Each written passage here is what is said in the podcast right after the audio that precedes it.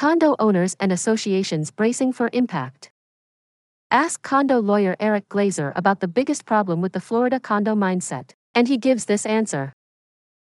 Picture getting together with a group of friends at a restaurant and each one lives in a different condominium. The winner at the table has the cheapest condo assessment, $100 cheaper than the runner-up. But the winner is living a lie, and the Florida legislature has given condo owners and associations enough rope to hang themselves. That has changed.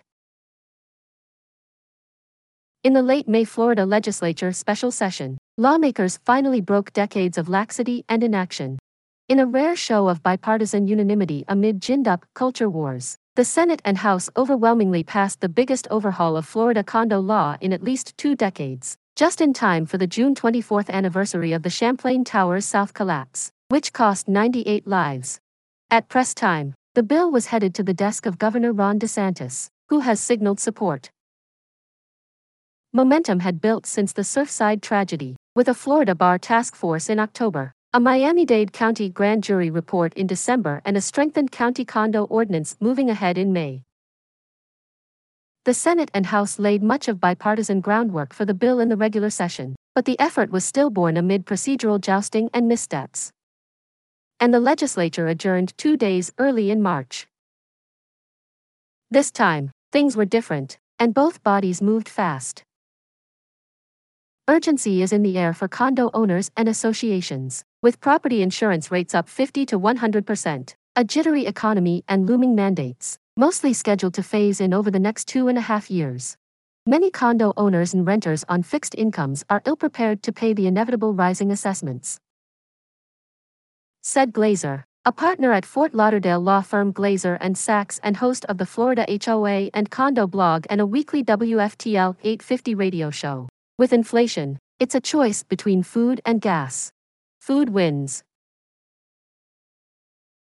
Condo owners and associations are a huge constituency in Florida. More than 27,000 condo associations represent owners of 1.52 million condominiums with nearly 3 million residents. Nearly 1 million of those units are at least 30 years old, housing 2 million residents. The revisions of Florida Statute Chapter 718 governing condominiums would, among other things, do the following. Require inspections after the first 25 years, rather than the current 40, and every 10 years thereafter for condos 3 stories and above within 3 miles of the coast, or most of Biscayne Times territory, and after 30 years for condos 3 stories and up elsewhere.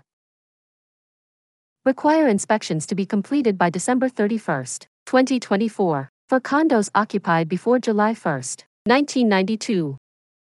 Prohibit waiving reserve requirements to pay for routine or additional maintenance and repairs. Make inspection records available to unit owners, renters, and associations. Require a 2-phase engineer's inspection for structural deterioration. Require developers to fund reserves before handing control to condo associations, and open board members who ignore inspection requirements to lawsuits. Coming shocks. Glazer has been sounding the alarm since 2018.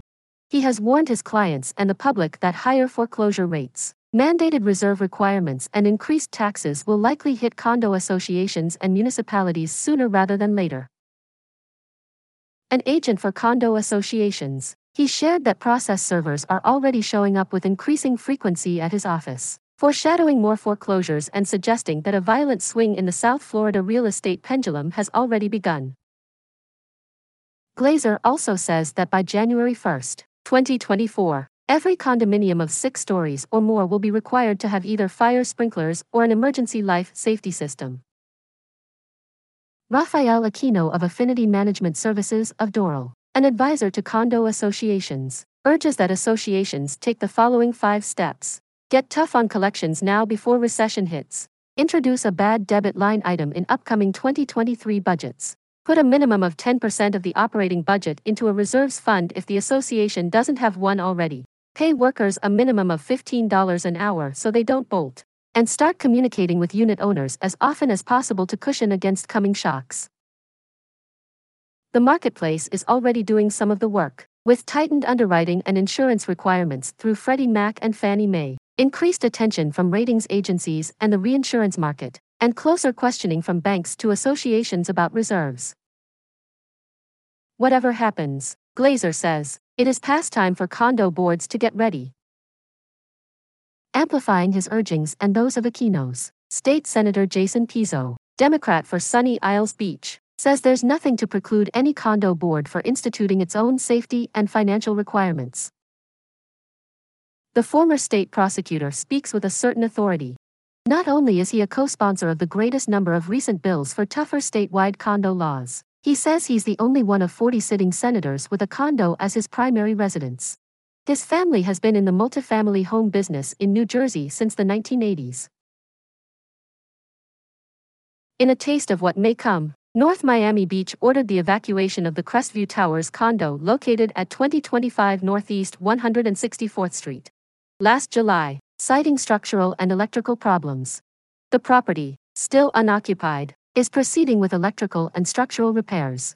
Bayview 60 Homes, an apartment building located at 3800 Northeast 168th Street, suffering foundational problems, was also evacuated by the city in April of this year. It's slated for demolition. Pizzo represents Surfside and was at the Champlain Towers South site every day after the collapse. He has pushed for more stringent condo regulation since taking office in 2019. Grim reality. Buyers, occupants, boards and lawmakers should regard condos as communal, interdependent organisms beholden to a governing board, distinct from single-family homes, says Pizzo. The analogy is, how do you take care of your body? He said. Consider a building a breathing, living animal. It's not static. It's not in a vacuum. It's not abstract. It literally ages and sometimes accelerates its age based on its geography. A building near saltwater with a high water table is akin to a human living next to a high-polluted area. It's no different. In advancing this mindset, Aquino, Glazer and Pizzo suggest the following questions for any condo buyer, owner or association. Ask the right questions. What's the history of condo assessments? What are the current special assessments, if any, and what work is contemplated? If dues haven't increased for a significant period of time, they may be artificially low and ripe for an eye-popping boost upon a property inspection. What is the insurance policy for your complex? What are the exclusions? How do they compare with best practices? What is the age of the roof and its actuarial life expectancy? How diligent and informed is the building manager? Insist on a micro-focused exam of your unit and building. Ask for copies of the most recent building inspections and get the best inspector you can find to assess your unit. That means thorough testing for mold and particulates in the walls and air ducts. What are your reserves? The more your association sets aside, the better you can sleep. As the law has stood, a simple majority of a quorum can vote to waive reserves. Under the bill just passed, there is no option to waive reserves after December 31, 2024. Require Florida Condominium Association education for every board member. The state does not mandate this, but requires signing a form that Glazer calls dumb, stupid, and self-serving. Glazer, Aquino, and Pizzo argue that every board member needs to take the 3-hour course on Statute 718 in a way that is monitored, proctored, and accountable. If you don't have time to take a 3-hour course on Zoom, said Aquino, then what are you doing sitting on a condo board of directors? He added that executing and administering the law will likely involve a messy process and possible legislative revision.